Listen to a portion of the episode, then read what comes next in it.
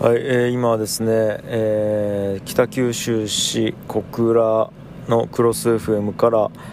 えー福岡市にある自宅に向かって車を走らせております。時刻は17時30分でございますね、うん、あの今日も小倉で「ファンファン北九州」という番組の収録があったので、まあ、行ってきたんですけどはい。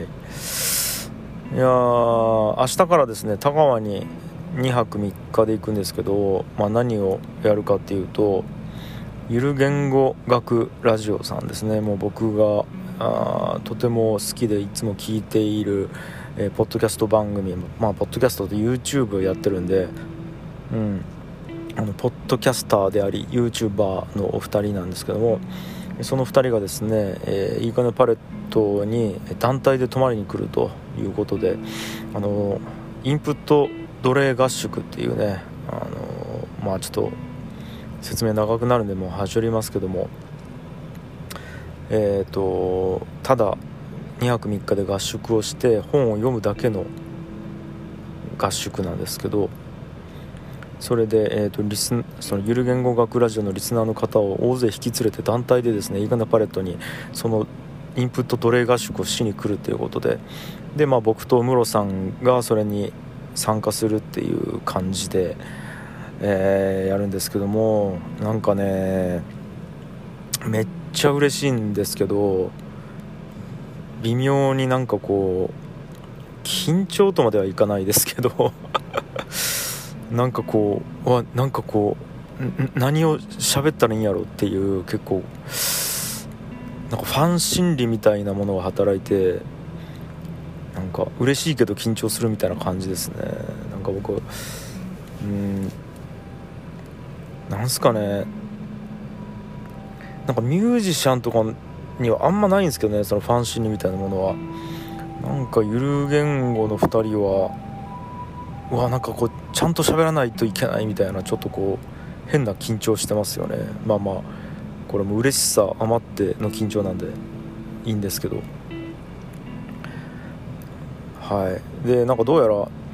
僕をゲストに呼んで収録もしていただけるようではい。あーなんか光栄ですね。はい。まあまあそんな楽しみもありますけど。あの最近ちょっともう将棋がですね将棋にはまりまくっていてなんか将棋以外のことを考えられないぐらい将棋にはまってるんですよ、まあ、ちょっと言い過ぎましたけど、まあ、それくらいめちゃくちゃ将棋にはまっていてで、まあ、僕もともと将棋、えー小学校の時にちょっと親父と指すぐらいやったんでまあ本当になんすかねあのルールは知ってる程度だったんですけどほいで何年前ぐらいかな5年前6年前かななんかあのーもうチェスを始めてそれ同居人の越智君の影響でチェスを始めた後にその流れで将棋の方に行ってで今はもうチェスよりも将棋にドハマりしたっていう感じなんですけどで本当に一時期初段目指そうと思ってやってたんですよ。あの将棋ウォーズっていうアプリがあってこれ iPhone でもパソコンでも Android でもできるんですけどこのアプリで、え2級取れば本当に2級の賞状もらえるんですよ。これあの将棋連盟が公式でやってるやってるっていうかちゃんとお墨付きを与えてるアプリなんでそのアプリ内で2級だったらあの2級の賞状もらえたりするんですよね。で初段取ったら初段の賞状をもらえたりするんで本当に公式に初段って言っていいんですけど一時期それを取ろうとしても超あの勉強して目指していたんですけど結局取れず。でなんやかんやねあの、まあ、仕事も忙しくなって初段目指そうっていうモチベーションはちょっとなくなってただもうなんすかね将棋指さない日ってあんまないくらいずあのスマホで3分切れ負けって言ってあの最大6分なんですけど、えっと、お互い先手と後手が持ち時間3分ずつ時間を持ち合って将棋を指してで3分あの持ち時間がなくなったら強制的に負けっていうルールの3分切れ負けっていうルールがあるんですけどそれを、まあ、あのトイレ行ってる時とかに指すとか、まあ、寝る前に指すとか起きて起き上がる前にとりあえず指すとかうんなんかそういうのをずっとやっていてでそれってもう別になんか強くなりたいとかじゃなくて本当になんかなんすかねあのソシャゲぐらいの感じでやってたんですけど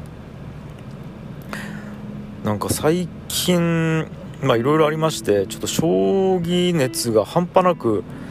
こう燃え上がってましてで樋口塾僕がやってるコミュニティの中で将棋大会やったんですね。将棋ウォーズ大会をオンラインでやったんですけどももうそんなんもあっても超盛り上がってで樋口塾の中でも今まで将棋ルールは知ってたけど指したことなかったみたいな人が、まあ、これを機にまたもう最近将棋めっちゃやってますとかあと今まで見る将って言ってあの見る専門の将棋好きの人が指してみてちょっと強くなりたいって言ってなんか勉強始めたりとか。あったりしてで1人ねあのダマさんっていうその将棋2段の方がそのコミュニティのメンバーの中にいて樋口塾の中に。でダマさんに教えてもらってその将棋オンラインで指導対局して、まあ、言ったら教えてくれるっていう人がいてそこを、まあ、サイトから申し込んだら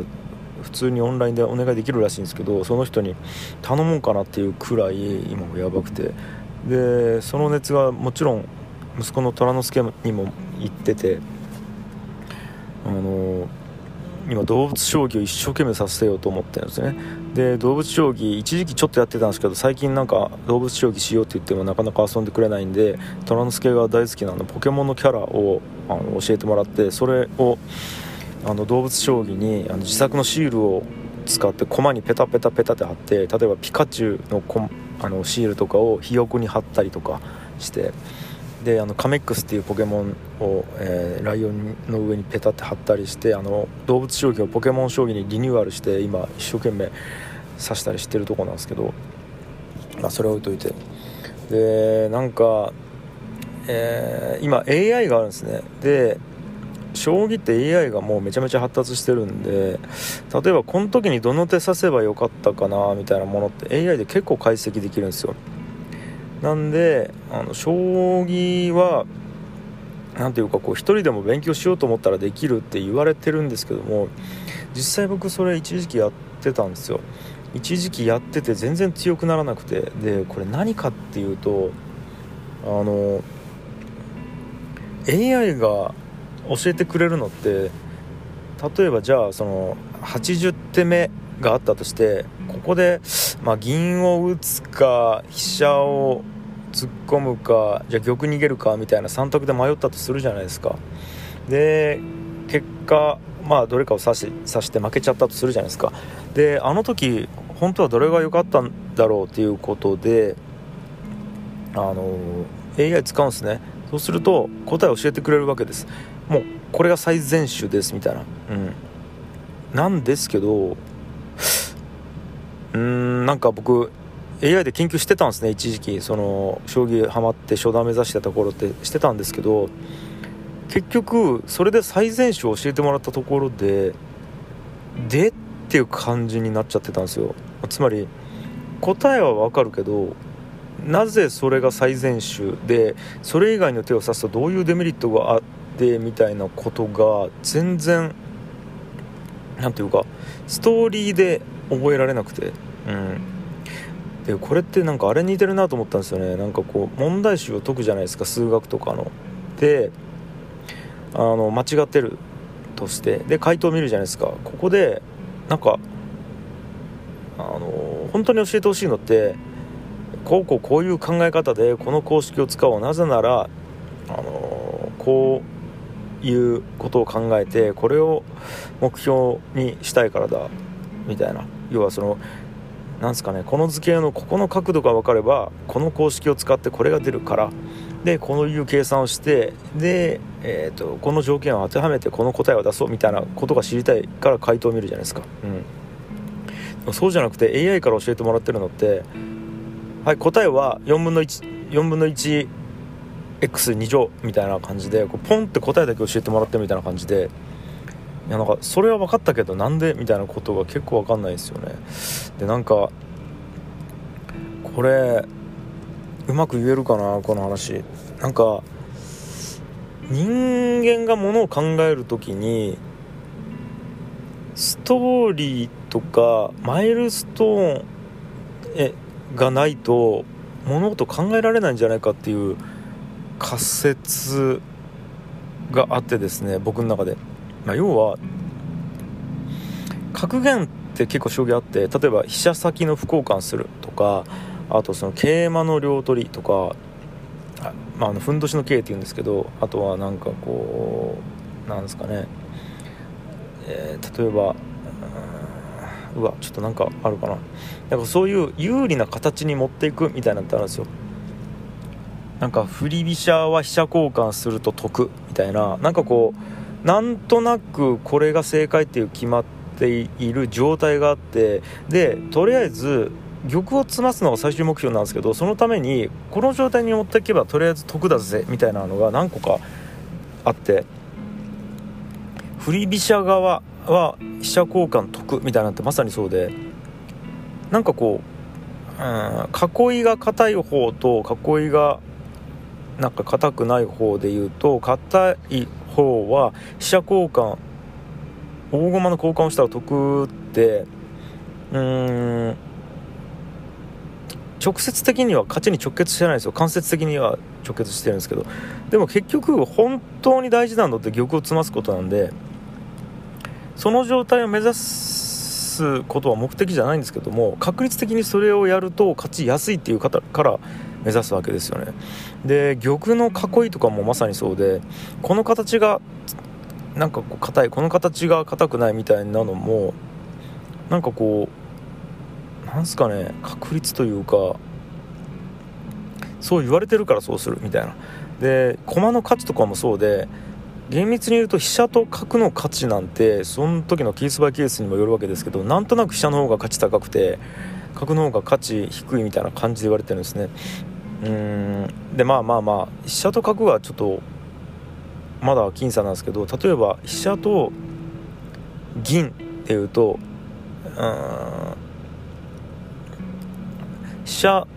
の方が価値が高いって言われてるんですけどそれってその場合がとっても多いだけであって確率の話なんですよね。で銀にしかできないことももちろんあるので飛車にはできなくて銀にしかできないことって。うん。なんかだからなんすかね。確率を高めていくためにはこの状態にするみたいななんかマイルストーンがあってそこを目指していくみたいなことで人間って理解をしながら進めていくんですよ。なんかこれってとてもなんかこうストーリー理解をしているなって思ったんですよね。なんいや分かるかな。いやちょっとこれ僕の中でピンときてるんですけどうまく言語化ができないなって感じなんですけど。うん。あだから何が言いたいかというと AI で研究するのってめっちゃ難しくてやっぱりあの人間が将棋を理解するのってどうしてもストーリーで理解しないといけないと。うん。だから、あのー、人間に教えてもらう方がスッと入ってきやすいなと思うんですよね。でも AI ってなんか全くそういうことを理解してないからストーリーがどうとか。あのー、もう確率なんですよ。あのー、駒の価値とかも考えられてなくて今の AI って。うん。この囲いがいいこの囲いが悪いとかも考えられてなくて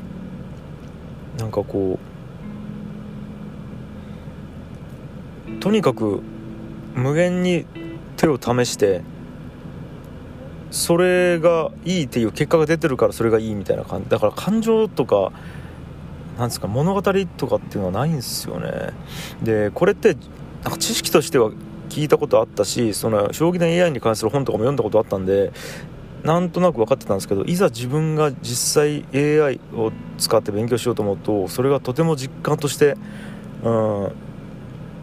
なんか腑に落ちたというかあここれかと思ったんですよね、うん、だからおそらくですけど僕レベルとかが学ぶのって絶対 AI に学ぶより人間に教えてもらった方がいいなって思ったんですよね。なんでちょっと僕生まれて初めてあの将棋を習おうと思ってるんですよね。うん。っていう。いやめちゃくちゃ奥が深いですね。やっぱ将棋は。もうなんか全く飽きないです。はい。まあということで初段目指します。頑張ります。はい。